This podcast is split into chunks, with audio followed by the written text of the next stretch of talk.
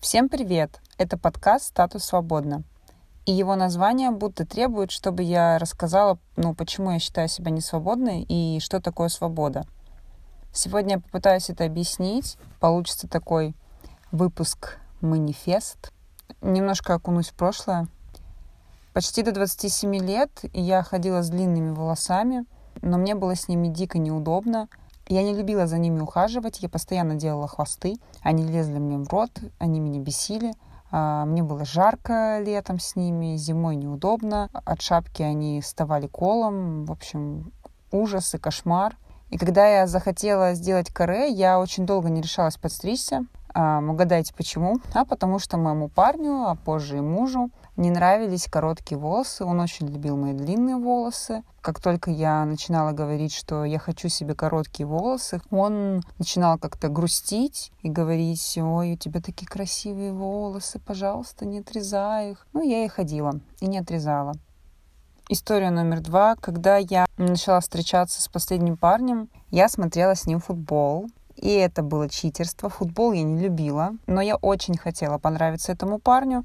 Поэтому я делала вид, что я в восторге от футбола, я готова смотреть его часами и болеть. И я выясняла, как зовут всех игроков команды, почему они бегают туда или сюда. Я делала вид, что я не знаю правила, хотя их прекрасно знаю, я играла в школе в футбол. Но мне очень хотелось сделать ему приятно. А потом это сыграло со мной злую шутку, потому что оказалось, что футбол он смотрит хотя бы раз в неделю. И я была готова притворяться 5 раз от силы, но потом я не могла выражать такой бурный интерес, и получилось неловко. История номер 3. Я очень люблю гулять одна в парке. Я люблю наблюдать за природой, трогать деревья, обнимать их даже. И для меня это очень важно. Как-то раз я собралась пойти гулять одна, и мой парень этого не понял. Мне пришлось очень долго ему объяснять, почему я имею право прогуляться одна, без него. Это было неприятно, но я почему-то продолжала оправдываться постоянно. В конце концов, чтобы не расстраивать его, я стала стараться больше ходить в те места, которые ему нравятся, и откладывать свои прогулки на то время, когда он уезжал куда-то из города. Я могу рассказать еще сотни историй, в которых выбирала не себя, а чье-то решение, образ жизни. Как ходила в кино, а не в парк, как тусила в клубе до утра и чувствовала себя чужой среди толпы, как общалась с неприятными и токсичными людьми, потому что они были друзьями моих партнеров. Часто я позволяла решать за себя, сомневалась даже в самых простых вещах и абсолютно не умела выбирать или хотя бы пытаться это делать. А зачем? Мужик же посоветует, что получше, или подарит платье, рюкзак или путешествие. А я просто молча кивну и буду радоваться. В итоге во мне накопилось очень много злости.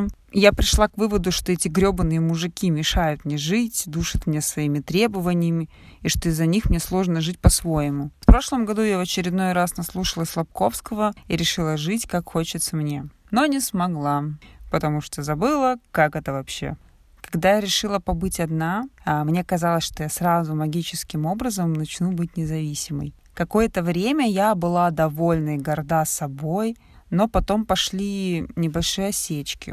Сначала я заметила, что сплю так, как будто я с кем-то, а не одна.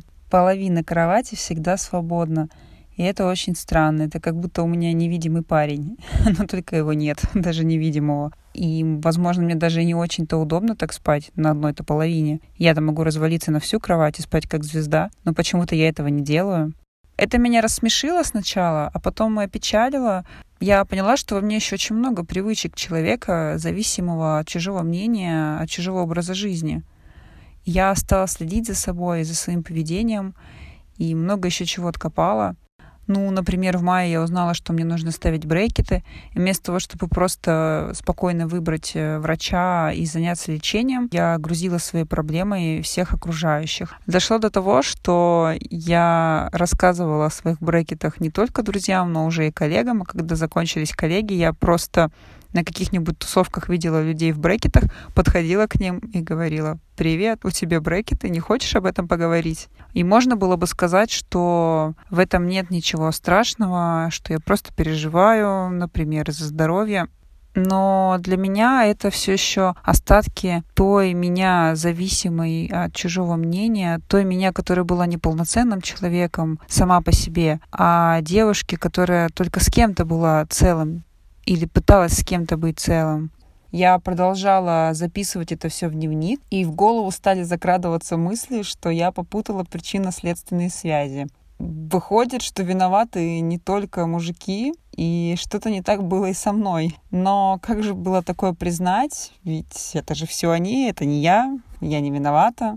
Получается, что каждый раз в отношениях я позволяла размывать границы дозволенного и садиться себе на шею.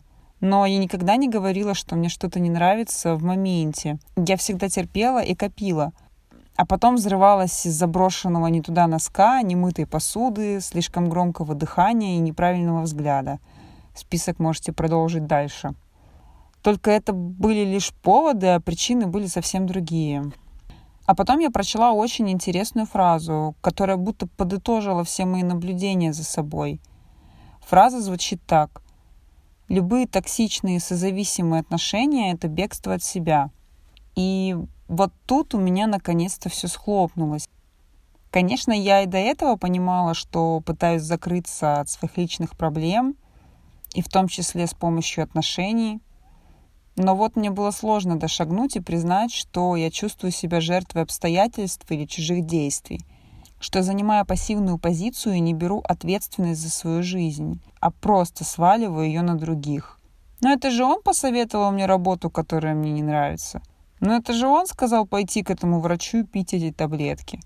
Но это же все они там понарешали, а не я. А теперь я за все отвечаю сама. И если честно, каждое серьезное решение все еще парализует меня до мозга костей. Мне кажется, что свобода начинается с умения делать осознанный выбор и отвечать за него. А продолжается в том, что, столкнувшись с тем, что тебе не нравится, ты не молчишь до последнего и не боишься сказать, что ты не ок с чем-то. Ты не боишься, что человек сбежит от тебя, если начнешь ему резать правду и глаза, и уши, и горло.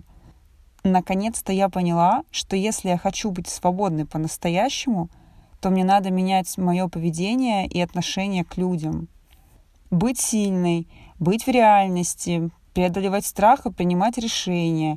Бояться, но все равно делать. Покупать без совета других. Ехать, потому что хочу сама, не кто-то зовет или приказывает. Идти, чтобы достичь своей цели, а не бежать и суетиться ради чьей-то. Тратить время на себя и отвечать за каждую минуту безделья, а не спихивать на кого-то потраченные впустую годы и нереализованные мечты. Быть свободной — это находиться в той реальности, где делаешь, потому что уже нет оправданий для паузы и лени.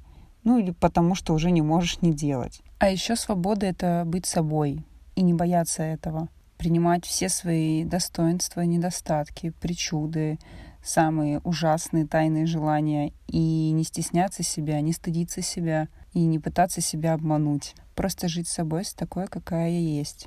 И с этим осознанием я живу до сих пор, хотя все еще боюсь ступить лишнего шага или сказать глупость. Но я верю, что с каждым днем мне будет проще. С вами был подкаст «Статус свободно». Спасибо, если слушаете. Пишите, если вам есть что сказать. Всем пока!